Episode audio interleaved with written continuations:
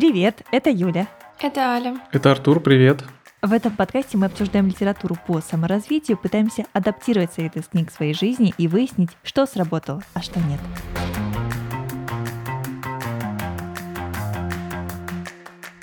Мы решили взять еще один бестселлер и надеемся, что в нем будут универсальные советы для всех, кто хочет стремиться к лучшим результатам.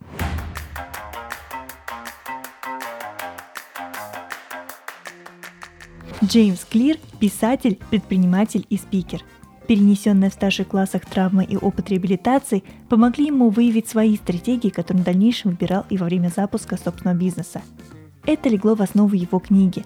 Он убежден, что изменения, которые на первый взгляд кажутся неважными и несущественными, могут привести к впечатляющим результатам, если вы будете в течение долгого времени придерживаться определенных привычек. Его бестселлер «Атомные привычки» переведен на более чем 50 языков мира – продано более 5 миллионов экземпляров. Итак, книга Джеймса Клира «Атомные привычки. Как приобрести хорошие привычки и избавиться от плохих».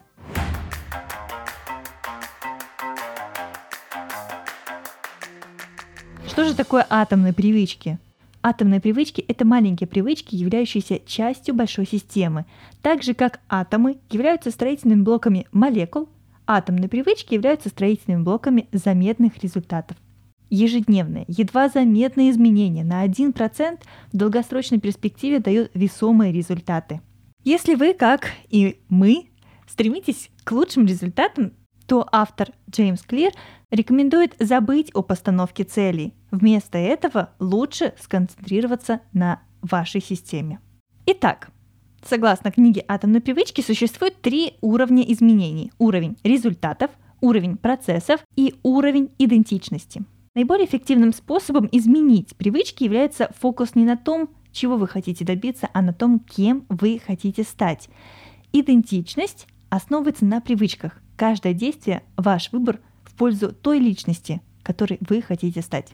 Важно помнить, что мы не рождаемся с заранее сформированными убеждениями, но они формируются на базе опыта. Если вы каждый день застилаете постель, то воплощаете идентичность организованного человека. Если вы каждый день пишете, то воплощаете идентичность творческой личности. Если вы каждый день занимаетесь спортом, то воплощаете идентичность человека, любящего спорт. Чем больше у вас таких доказательств того или иного представления о себе, тем больше вы будете верить в его истинность. В этой книге автор приводит много примеров о том, как он начинал писать. Например, в течение нескольких первых лет я публиковал новую статью каждый понедельник и четверг. По мере того, как я получал новые доказательства, развивалось и мое представление о себе как о писателе, то есть формировалась моя идентичность. Я не был писателем в начале моей карьеры, я стал им постепенно, благодаря своим привычкам. Поэтому самый практичный способ изменить то, кто вы есть, изменить то, что вы делаете. Каждая привычка не только приводит к определенным результатам, но и учит вас чему-то гораздо более важному – доверять самому себе. Вы начинаете верить, что действительно можете справиться с теми или иными задачами. Когда решения накапливаются и личностная идентичность начинает меняться, история, которую вы рассказываете самому себе, тоже начинает меняться – Разумеется, этот принцип работает и в противоположном направлении. Каждый раз, когда вы делаете выбор в пользу плохой привычки, это решение, касающееся личностной идентичности. Одна из рекомендаций, которая была дана в этой книге, как раз подтвердила мои предыдущие мысли. Я уже до того, как мы почитали эту книгу, я действовала именно так. Когда передо мной стоял сложный выбор или когда мне нужно было подойти к какой-то задаче по-новому, я представляла себе, чтобы в этот момент сделал бы кто-то другой. Допустим, я согласовываю новый контракт на съемку и понимаю, что вот какой-то момент, ну, определенно меня не устраивает. Я понимаю, что, ну, это не должно так работать. И я сомневаюсь в себе, может быть, это мой загон, это может быть мои высокие требования. И я уже тогда думаю, окей, давай представим, что бы сказала моя любимая шоураннер Шонда Раймс как бы она поступила в этот момент. И когда вижу, что как раз автор об этом пишет, я думаю, блин, класс, это получается не мое какое-то открытие. Я утвердилась в том, что эта мысль правильная, и что я бы хотела ее рекомендовать всем своим друзьям. Вот что пишет автор. Допустим, вы хотите поддержать свою физическую форму. Вы можете задать себе вопрос, что бы в этой ситуации сделал человек, ведущий здоровый образ жизни. Человек, ведущий здоровый образ жизни, пошел бы пешком или взял такси? А он бы взял чипсы или салат? И это действительно запускает новый процесс, который вам помогает улучшить качество своей жизни.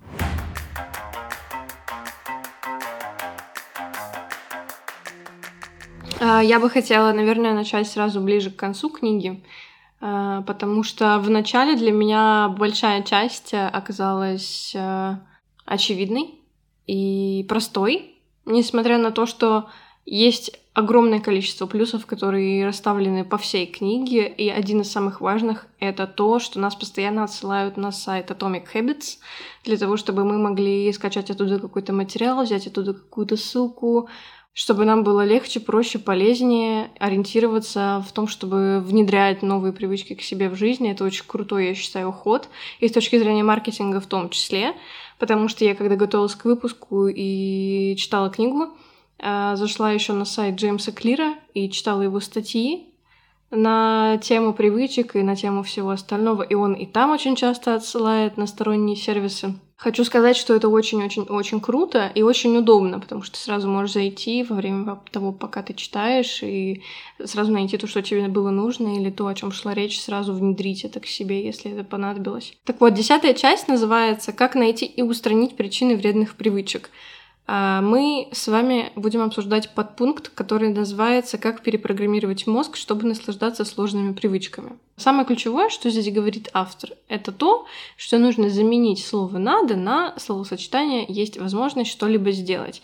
На самом деле, а, у меня уже был подобный опыт в жизни, когда мне говорили, что стоит заменить слово «надо» или «нужно сделать» на «важно сделать», и это, кстати, тоже крутой лайфхак. Но здесь э, словосочетание «есть возможность» э, позволило мне иначе взглянуть на постановку задачи для самой себя. Я прочитаю цитату из э, книги. Вы можете сделать сложные привычки более привлекательными, если научитесь ассоциировать их с положительным опытом. Иногда все, что нужно, небольшой сдвиг в мышлении. Например, мы часто говорим обо всем, что нужно сделать за день. Нужно рано вставать на работу. Нужно сделать еще один звонок с коммерческим предложением по бизнесу. Теперь представьте, что вы изменили только одно слово. Вы не должны это делать, у вас есть возможность это делать. Ключевым моментом является то, что обе версии реальности верны. Вы должны делать эти вещи, и у вас есть возможность сделать их. Мы можем найти доказательства для любого образа мышления, который выберем.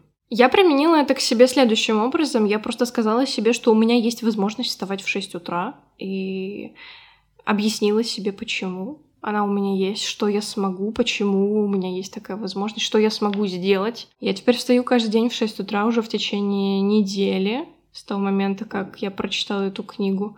И... Класс, это очень круто. Да, это очень круто, но знаешь, в какой-то момент стало очень тяжело. Я поняла, что здесь как бы была небольшая ошибка с моей стороны, что по правилам, да, чтобы тебе стало комфортнее, стоит каждую неделю срезать по 15 минут к подъему, и тогда ты комфортно подойдешь к какому, какой-то цифре. А я просто такая, ну хорошо, я вставала в 11, почему бы не встать в 6 утра? Это, конечно, на энтузиазме было сделано легко первую неделю, но сейчас, когда началась вторая неделя, я чувствую, что становится сложнее. Но все равно э, рекомендую попробовать это тем, э, кому хочется что-то давно сделать, и у кого никак не находится возможность на то, чтобы это сделать, потому что возможность есть. Нужно просто себе правильно ее объяснить. Да, это важно.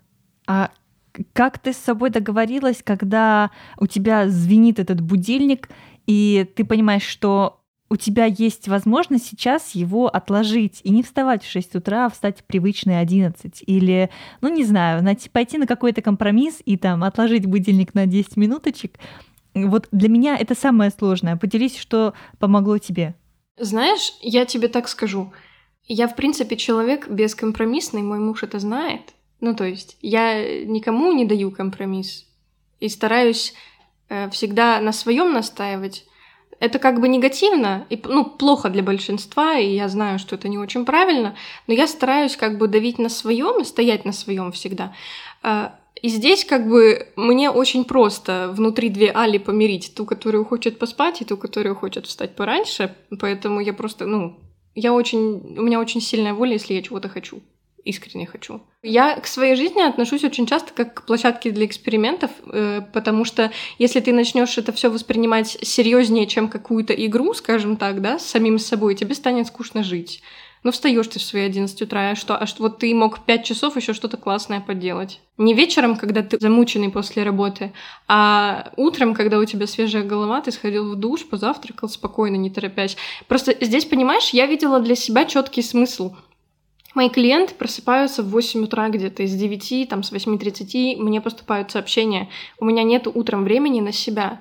И я четко понимала, что если я буду вставать в 6 утра, у меня будет находиться время на себя и на обычную просто, знаешь, у всех людей, которые есть рутина, типа в душ сходить и поесть. Да, Классно, классная привычка. Короче, здесь важно а, вот как раз-таки обосновать, почему тебе важно, чтобы у тебя, почему тебе важно, чтобы у тебя появилась возможность это сделать. Потому что если ты, если ты не, не можешь себе это объяснить или не находишь достаточно мотивации, у тебя не особо может получиться. Либо ты можешь попробовать на энтузиазме, просто типа под впечатлением от книжки, например, это сделать, но не факт, что это зафиксируется как сама привычка. То есть это будет просто, ну ты попробовал, получилось, ну все. Да, классно. Я хочу еще добавить то, что в пятнадцатой части говорится о похожей вещи, но чуть-чуть другими словами. И если в двух словах, то в 15 части мы узнаем о главном правиле изменения поведения. Нам там автор Джеймс Клир а, приводит а, пример с тем, как людей где-то очень-очень далеко от нас учили мыть руки мылом, и как они им привили привычку это делать. И насколько я помню, если я не ошибаюсь, это было связано с приятным запахом. И с тем, что оно пенилось классно, как-то так. И здесь будет цитата из книги. Мы повторяем то, за что получаем вознаграждение. Мы избегаем того, за что несем наказание. Мы выбираем будущее поведение в зависимости от того, были ли вознаграждены или наказаны за свои действия в прошлом. Положительные эмоции культивируют привычки, негативные их разрушают. Я здесь хочу просто вставить 5 э, копеек про лично свой опыт, и я это заметила на себе. Банальная вообще история. Ты можешь вкладываться э, миллионами сил в свое детище, в подкаст, в свой собственный блог, в свой телеграм-канал, в создание ежедневного контента, еще что-то. Но если ты как раз-таки вот этот вот получаешь не вознаграждение, а наказание в виде, там, не знаю, низких охватов, э, это если переводить на, на современный э, язык социальных сетей, блогинга и всего остального, и того, чем мы с вами занимаемся в целом. Если мы с вами видим, что у нас какие-то не такие прослушивания, нам очень грустно, и нам уже как бы делать ничего не хочется. И я заметила, что у меня было такое с блогом, то есть как только я видела, что у меня нету э, фидбэка от аудитории, как только я видела, что у меня просаживаются охваты, у меня угасает запал э, что-то делать, что-то снимать, что-то выкладывать. Безусловно, это будет так оставаться, ну, всегда. Но сейчас я с этим борюсь, потому что я себе сама сказала, что я буду бороться с этим, и я себя заставляю, потому что мне нужно выработать привычку просто быть в социальных сетях и создавать эффект присутствия, потому что Э, ничего, к сожалению, не моими силами не сделается ни, ни, ни в одной социальной сети, если это будет касаться меня. Мое вознаграждение за то, что я встаю в 6 утра, это по факту то, что я могу провести время сама с собой, которую я не проводила уже типа очень много месяцев, а, потому что очень много работы. А здесь ты находишь время и на почитать, и на покушать. И я нахожу это ну, занимательной частью своего времени. Мне очень это нравится. Теперь я бы хотела поговорить о тринадцатой части. Оно называется «Правило двух минут». Оно меня поразило, потому что это всю жизнь было вообще моим стереотипом о том, что любая деятельность должна длиться там, час. Когда ты учишься в школе, тебе репетитора нанимают на полтора часа или на час. Пара идет в институте, у тебя полтора часа. А в школе а, урок 45 минут. И если что-то идет меньше, то в этом нет смысла, это неэффективно, зачем это вообще делать? И автор а, Джеймс Клир нам здесь говорит — Любая новая привычка должна занимать не более двух минут. Смотрите, почти любую привычку можно сократить до двухминутной версии. Читать перед сном каждый день превратиться в прочитать одну страницу. 30 минут заниматься йогой в разложить коврик для йоги. Делать уроки в открыть конспекты. Разложить белье после стирки в разложить одну пару носков. Пробежать 3 мили завязать беговые кроссовки. Идея в том, чтобы сделать привычки простыми. Вашей привычке разрешено длиться всего лишь 120 секунд. Меня это тоже очень сильно поразило, потому что я думала, ну вот, я всегда хотела заняться йогой, но мне всегда, значит, нужно, чтобы сессия с асанами длилась, ну, хотя бы 30 минут. Это что это такое? Зачем я вообще там, не знаю, начинала это делать? Но нет, я внедрила просто себе привычку, что я теперь каждый день говорю себе, что я хоть что-то должна сделать, что у меня есть возможность что-то сделать. Э, каждый день хотя бы чуть-чуть, и я занимаюсь хотя бы по 10 минут, потому что есть проблемы со здоровьем, со спиной, с ногами. И я понимаю, что если я сделаю хотя бы чуть-чуть, это лучше, чем я не сделаю ничего вообще. Да. У меня будет хуже от этого. Ну, просто в плане здоровья. И, кстати, был момент, когда я тоже себе это сказала, что я буду делать каждый день это. И я думаю, в один из дней я подумала, нет, ну, короче, не получится сегодня у меня сделать. По итогу, короче, в 11 вечера я стояла собакой мордой вниз, прости господи, э, на радость всем соседям, мне кажется, в окне, которые были, условно говоря, потому что э, ну, вообще поздно было. Я не помню, что это. Мы, по-моему, были у родителей, э, мы вернулись домой, уставшие оба никакие. Я такая, так, все, нужно заниматься йогой, потому что пообещала себе, что буду хотя бы чуть-чуть что-то делать. Ну, в общем, самое важное что-то делать. Если ты не делаешь ничего, это грустно. Дальше у нас есть таблица для того, чтобы наглядно понять, как можно упростить себе жизнь э, в плане, вот у тебя есть сложная привычка, и как ее упростить. Мы с вами разберем один пример. А, он будет связан с получением докторской степени. Очень сложно получить докторскую степень. Сложно получать одни пятерки. Средне. Заниматься 3 часа. Просто. Заниматься 10 минут. Очень просто открыть конспект. Это как раз то, о чем он говорил, правило 120 секунд. Очень круто. Я просто, я теперь это везде буду использовать, реально. Даже в работе. Это очень удобно. И вот, как пример, у меня так получилось с йогой. После таблицы следует короткая история, которую я хочу с вами поделиться. Один из моих читателей смог похудеть на более чем 100 фунтов, используя эту стратегию. Вначале он ходил в зал каждый день, но запрещал себе оставаться там дольше, чем на 5 минут. Он шел в спортзал, занимался 5 минут и уходил – Спустя пару недель он вдруг подумал, что ж, раз я и так хожу сюда каждый день, может мне стоит попробовать остаться чуть дольше? Спустя несколько лет он избавился от лишнего веса. Ну все, вы, все, вы все все можете, все все могут, даже если делают это 5 секундочек. Э, в начале книги очень классная история была о том, что если мы каждый день на там сколько-то процентиков что-то улучшаем, на 0,1, по-моему, если я не ошибаюсь. Да, на 1%. Да, то в, в конце года там плюс 37% у нас к успеху или что-то такое. Как я забыла, как это звучит. Но это очень сильная мысль, и она реально важная. Ее нужно запомнить и всем просто в голову себе вдолбить и делать хотя бы вот этот один процентик каждый день потому что это будет лучше, чем вы не сделаете ничего. Вы тогда в минус идете. Минус это не прикольно. Но это есть, да.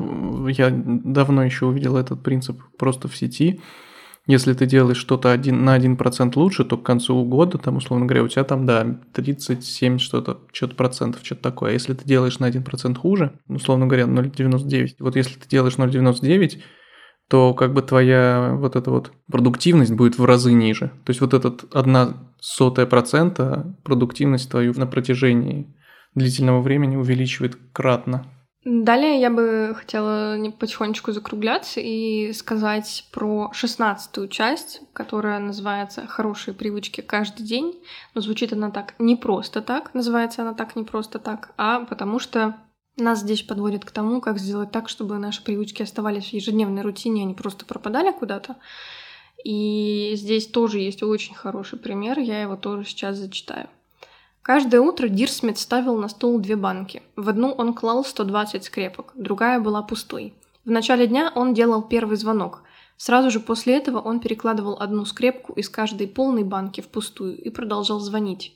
Дирсмит говорит, Каждое утро я начинал со 120 скрепок в одной банке и обзванивал клиентов до тех пор, пока не перетаскивал их все во вторую. За 18 месяцев Дирсмит принес своему банку 5 миллионов долларов.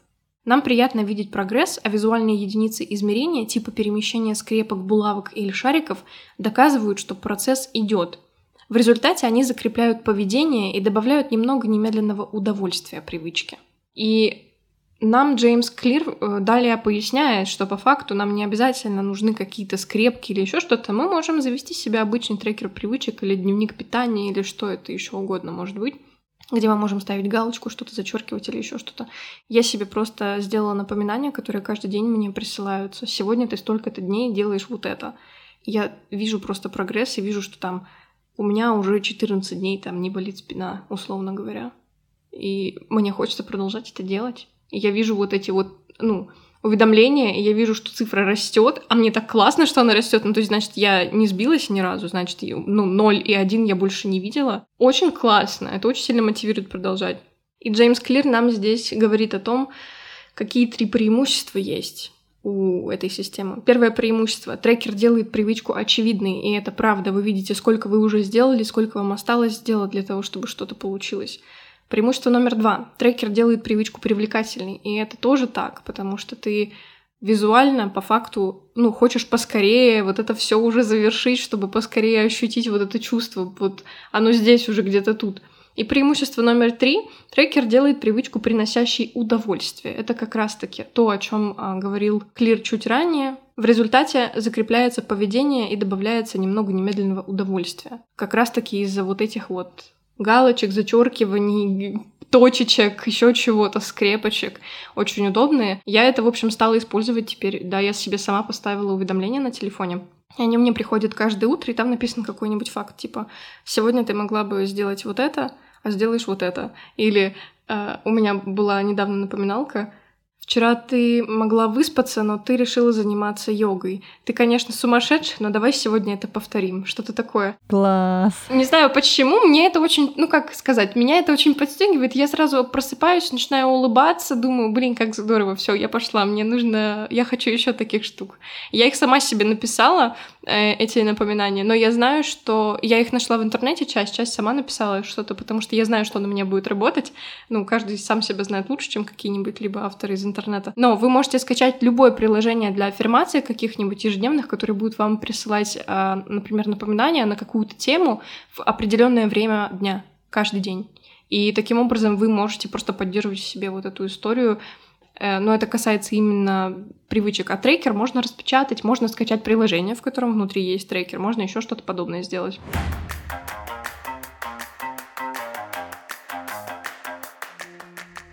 тема, которая меня очень зацепила из этой книги, это а, вот это вот идти медленно, но назад никогда. Так называется эта глава.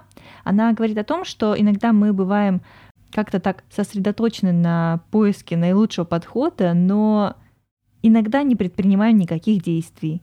И мне было интересно вот разобраться, почему, и в книге «Атомные привычки» очень хорошо до нас доносит эту мысль. Мы, кстати, в прошлом выпуске по книге «Никогда не будь «Как выйти из тупика и найти себя» Елены Рязановой тоже говорили о том, как перестать жить в режиме отложенной жизни или жить вот этот вот режиме страдательного залога. А вот что пишет Джеймс Клир о различии состояния быть в движении и действовать. Когда вы находитесь в движении, вы планируете, разрабатываете стратегию и учитесь.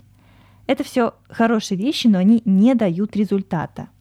Действие, с другой стороны, это тип поведения, который принесет результат. Я сама часто себя ловлю на мысли, что состояние, что я что-то делаю, превалирует над тем, что я получаю результат. Также и с написанием статей. Мне было радостно э, увидеть пример Джеймса Клира. Он поделился. Если я набросаю 20 идей для статей, которые хочу написать, это движение.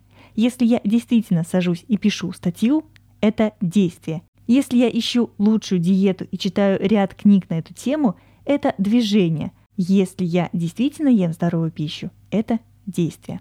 Я хочу сказать, что мне тоже очень запомнилась эта мысль. Не поверишь, это была вот эта фраза про то, что э, типа идти медленно, но назад никогда. Вот это она меня очень сильно вдохновила. Я не знаю почему, но я хочу сказать, что с этой фразы э, начался большой толчок, благодаря которому, наверное, ну, большая часть изменений, про которые я сказала, начали работать. Я признаюсь, не было книги еще в нашем подкасте, после которой я бы, наверное, так начала действовать, как это. Я не знаю, с чем это связано, но я просто хочу сказать Клиру спасибо за то, что он написал это, и за то, что я это прочитала. Я хочу сказать спасибо себе и тебе, естественно. Она была вовремя, да, в твоей жизни? Класс. Вот тоже хорошая мысль об этом. Легко быть в движении и убеждать себя в том, что вы все еще делаете успехи. Вы думаете, у меня сейчас идут переговоры с четырьмя потенциальными клиентами, это хорошо, мы движемся в правильном направлении, или я придумал несколько идей для книги, которые хочу написать, они возникают все вместе. Движение заставляет чувствовать, что вы что-то делаете, но на самом деле вы просто готовитесь что-то сделать. Когда подготовка становится формой прокрастинации, нужно что-то менять. Если вы хотите овладеть привычкой, главное – начать с повторения, а не с совершенствования. Вам не нужно планировать каждую особенность новой привычки. Просто нужно ее практиковать. Из раза в раз, конечно же. Но здесь я готова тоже с собой продолжить эту коммуникацию, потому что а, мне самой очень часто начинает быть э, скучно повторять что-то одно и то же. Мне становится... Мне хочется что-то добавить такого, чтобы э, меня больше мотивировало это делать, потому что вот эта рутина затягивает. И автор тоже делится своими мыслями по этому поводу. У всех есть цели, которые хочется достичь, и мечты, которые хочется осуществить. Но неважно, в чем конкретно вы стремитесь стать лучше – если работаете только тогда, когда вам удобно или интересно, вы не можете достичь упорства, необходимого для достижения заметных результатов. Профессионалы придерживаются расписания, любители пускают жизнь на самотек. Профессионалы знают, что для них важно, и работают целеустремленно. Любители сбивают с курса жизненные обстоятельства.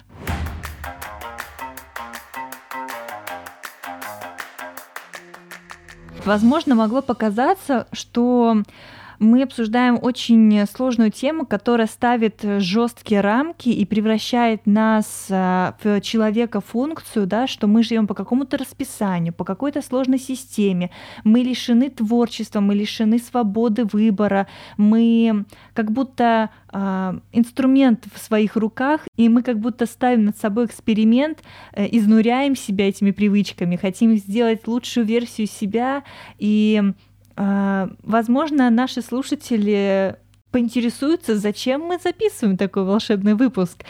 Но на это у автора тоже есть ответ. Вот что пишет автор. Привычки не ограничивают свободу, они создают ее.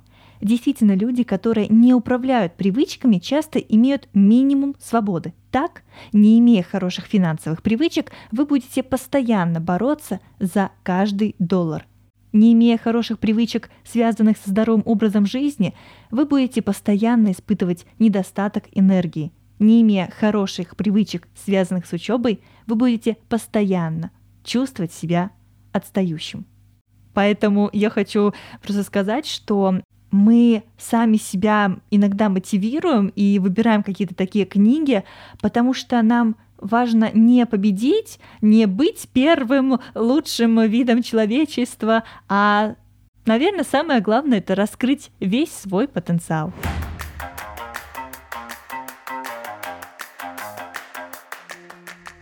Ну вот Аля упомянула о том, чтобы, скажем так, объединять привычки, и я хочу поговорить о двух пунктах из книги – это наложение привычек, про то, что Аля как раз сказала, и окружение.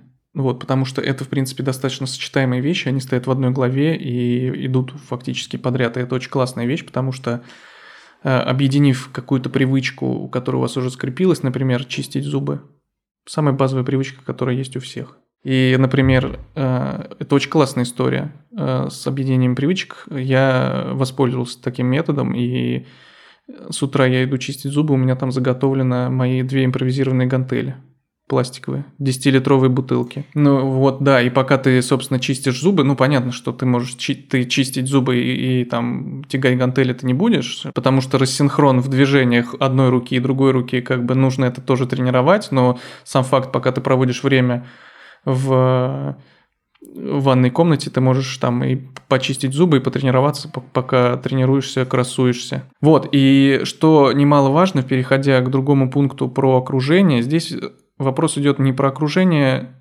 человеческое, как мы привыкли, типа, бывает, что вы условно говоря, хотите изменить свою жизнь, измените свое окружение, типа смените круг общения, с которым вы э, взаимодействуете. Но здесь про другое, здесь про ваше окружение физическое. Наверняка вы либо читали, либо замечали, что в магазинах все самые такие топовые классные товары, они на уровне глаз стоят.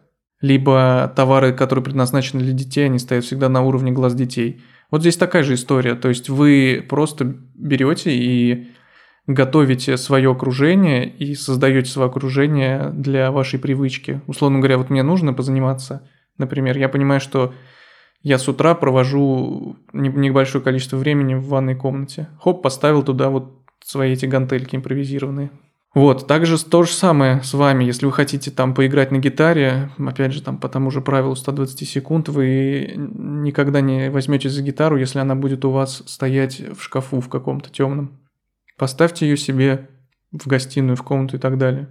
Вот такая, в общем, да, история, что ваше окружение может вам в этом помогать, э, физическое. То есть, да, вы там хотите есть здоровую еду, вы на стол кладете не печенье в вазе, а яблоки туда положите. Вот как тоже Джеймс Клир э, писал, что я покупал яблоки и убирал их в ящик э, в холодильник, в дальний куда-то там, и вообще забывал про них и все.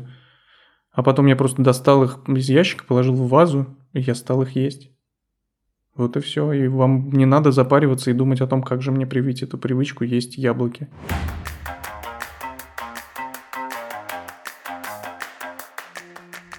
А ты знаешь, у меня есть один вопрос, который я бы хотела вам задать. Когда я читала вот этот вот абзац из книги, мне захотелось спросить вашего мнения. А в главе роль семьи и друзей в формировании привычек автор пишет. Ничто так не поддерживает мотивацию, как принадлежность к племени. Это превращает личный поиск в совместный. Раньше вы были сами по себе. Ваша идентичность была единична. Вы читатель, вы музыкант, вы спортсмен. Когда вы вступаете в книжный клуб, музыкальную группу или группу велосипедистов, ваша идентичность становится связанной с окружающими. Рост и изменения больше не являются индивидуальными стремлениями. Мы читатели, мы музыканты, мы велосипедисты. Совместная идентичность начинает усиливать личную идентичность. Вот почему оставаться частью группы после достижения цели имеет решающее значение для поддержания привычек, закрепления новой идентичности и обеспечения длительности нового поведения происходит благодаря дружбе и сообществу. Я когда читала, прям подумала, что это наш подкаст. Вот правда. Что скажете? На самом деле, я просто заметила за собой такую вещь, что я много не читала до подкаста. Я очень любила читать, когда была маленькая, когда была младше. Потом с возрастом эта привычка ушла из-за большого количества нагрузки и всего остального. Но да, благодаря подкасту я стала гораздо больше читать. И, э, как это сказать, у меня горизонт как-то расширился. Ну, то есть, реально кругозор становится больше. Неважно, что ты читаешь за литературу. Главное, как, как какие-то слова в себя закидывать длиннее, чем смс скажем так. Да и словарный запас тоже, что немаловажно. Угу. А я заметила, что иногда, когда меня о чем-то спрашивают, я иногда отвечаю э, какими-то цитатами из книг, которые мы прочитали, или отсылаю, что ты знаешь, мы вот это обсуждали в нашем подкасте, а давай я тебе скину, или э, ты послушай, там вот такой вот тайм-код, это там было, или там, не знаю, я очень часто упоминаю эту тех, технику с ключом из предыдущего подкаста, и это вообще очень здорово. Вот это меня, правда, мотивирует, и, возможно, кто-то из наших слушателей хочет нас поддержать, а нас можно поддержать абсолютно бесплатно, подписаться на наши соцсети, на соцсети подкаста «О мой бог». В нашем телеграм-канале вы можете увидеть больше материалов по теме выпуска, а еще вы можете поддержать нашу команду на Бусти или Патреоне. Знаем, что в некоторых странах из-за ограничений наши выпуски недоступны к прослушиванию, поэтому подписывайтесь на наш YouTube-канал, там все выпуски в аудиоформате.